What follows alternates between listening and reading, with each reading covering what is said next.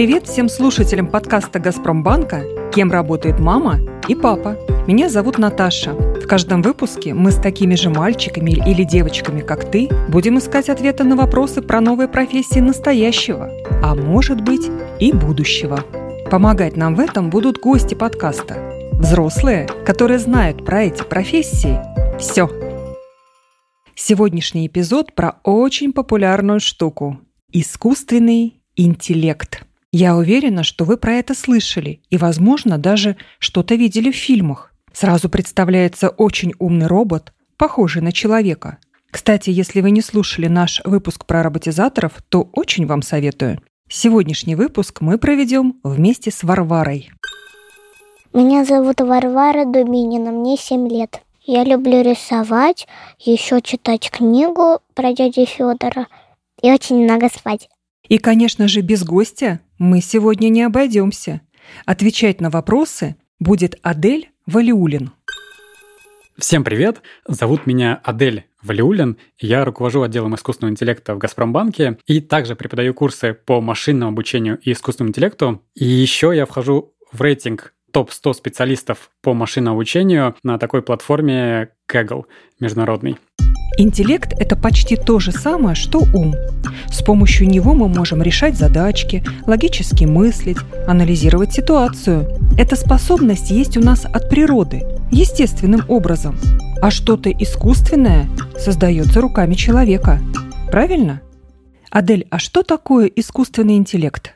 Ну, честно сказать, понятие довольно широкое, но если прям вот попробовать как-то на пальцах это объяснить, скорее всего, способность машины или программы выполнять задачи, которые человек сегодня пока решает сам. Подождите, надо разобраться.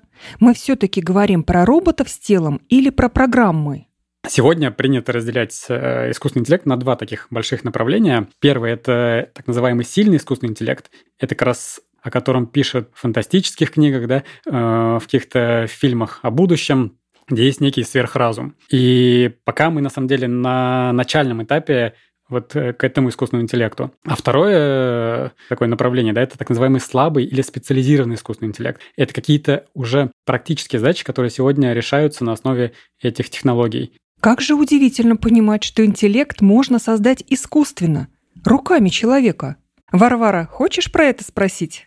Кто создает искусственный интеллект? Хороший вопрос. Наверное, это программисты? Абсолютно точно, они программисты, потому что эти люди пишут некие инструкции для компьютеров. Ну, вообще результатом работы специалиста по искусственному интеллекту это некий программный продукт.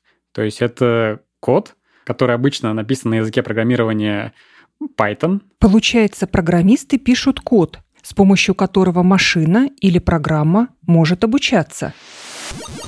Ребята, а вы встречали такие умные программы? Какие примеры из жизни можете вспомнить? Вот Варя вспомнила про голосового помощника. Алиса – это созданная программа внутри кружочка, который дает ответы. Интересно, а как Алиса узнает, что именно надо отвечать? Ты знаешь? Эти вопросы, которые мы задаем, люди сами записывали, которые этот вопрос узнавали. И, конечно, Алиса не, не на все может ответить. А давай узнаем у Аделя, как Алиса обучается. Ну, внутри Алисы большое количество моделей, которые уживаются. И эти модели, конечно же, несовершенны. То есть Алиса сегодня не может на все вопросы дать ответы. И постепенно, когда у Алисы накапливается все больше опыта, все больше диалогов, она становится все умнее. Похоже на человека. Чем больше мы читаем книжек, решаем задачек, анализируем опыт, тем умнее становимся. И машины теперь тоже умнеют на глазах. Да, но если человек не появится, робот не появится, и тогда ничего не будет. А вот если робот появится и сделает робота, и по всему миру они будут, получается, людям не на чего будет жить, потому что все деньги будут забирать роботы. Наверное, деньги роботам ни к чему. Они будут бесплатно работать. Один раз в подкасте мы уже обсуждали, смогут ли роботы заменить людей. Тогда роботизатор Лиза сказала нам, что такое не произойдет. Адель, а может случиться такое, что искусственный интеллект заменит человеческий? Ну, мы всегда должны помнить, что эти модели искусственного интеллекта создают люди, И сегодня пока что искусственный интеллект не превзошел знание человека. И, конечно, человеческий мозг, он сегодня более эффективен и решает более сложные задачи, чем какие-то модели. Так, а что такое модели искусственного интеллекта? Сейчас Адель сказал, что их создает человек, а чуть раньше про модели внутри Алисы было.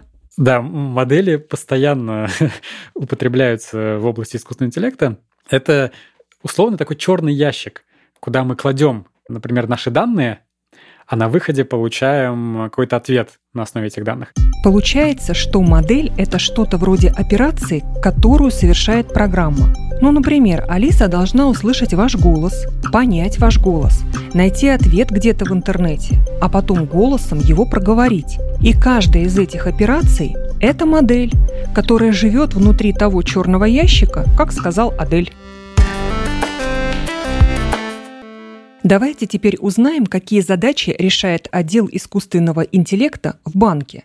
Помните, ребята, мы говорили про информацию, которую нужно хранить и систематизировать. В эпизоде про архитектора баз данных про это было. Так вот, отдел искусственного интеллекта тоже работает с данными, отслеживает, чтобы они были правильными, точными, а потом создает такие модели искусственного интеллекта, которые могут работать с информацией и быстро решать задачи вместо человека. Возьмем такой пример. Человек приходит в банк получать кредит, ну, на какую-нибудь покупку. Искусственный интеллект может проверить его данные. А для чего это делается? Варя, у тебя есть идеи? Что об этом человеке другие люди знают? Не вор ли он, не мошенник. И эти данные они должны стечь к людям. Они посмотрят, ага, этот человек честный, а, значит, ему можно доверять. И эту вещь они дают ему бесплатно, и потом человек этот отдает то количество денег, которое ему сказали. Варя, ты так все разумно рассказала. Давай теперь узнаем у Аделя, как это работает в реальности. Сегодня во многих банках есть э, большое количество людей, которые проверяют информацию по клиенту, по работодателю, по истории этого клиента, как он брал раньше эти кредиты, и принимается решение, выдавать этот кредит или нет. Э, когда у нас огромное количество данных по клиенту, человеку трудно с таким количеством информации работать. И поэтому здесь, наверное, как раз отличный пример того, как модели, которые на основе искусственного интеллекта обучаются на исторических данных по клиенту и тем самым учатся и принимают более точные решения, чем люди сегодня. Когда какая-то задача с помощью дополнительных средств становится проще и решается быстрее, это называется оптимизацией. Искусственный интеллект – отличный инструмент для того, чтобы оптимизировать процессы внутри банка – Люди могли бы очень долго думать, кому дать денег, а кому нет, ведь это ответственное решение, а машина делает проверку за считанные секунды. Варя, а давай поразмышляем, можно ли оптимизировать голосового помощника для папиной работы.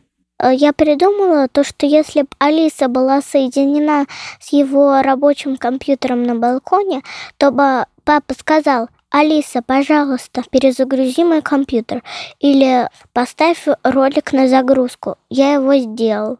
Как здорово ты придумала. Получается, ты оптимизировала процесс. Да, но если папа постоянно это делал, он бы, ну, уже с ума чуть-чуть посходил. Но если бы он делал и хотел бы с нами поиграть чуть-чуть, с Сашей или со мной мы попросили его, и было бы соединено все, он бы сказал, Алиса, пожалуйста, сделай то-то, то-то. Какими же качествами и знаниями должны обладать люди, работающие над искусственным интеллектом? Они должны знать, э, ну, я вот спросила у Алисы про Титаник, она ответила, Титаник затонул во столько-то, во столько-то.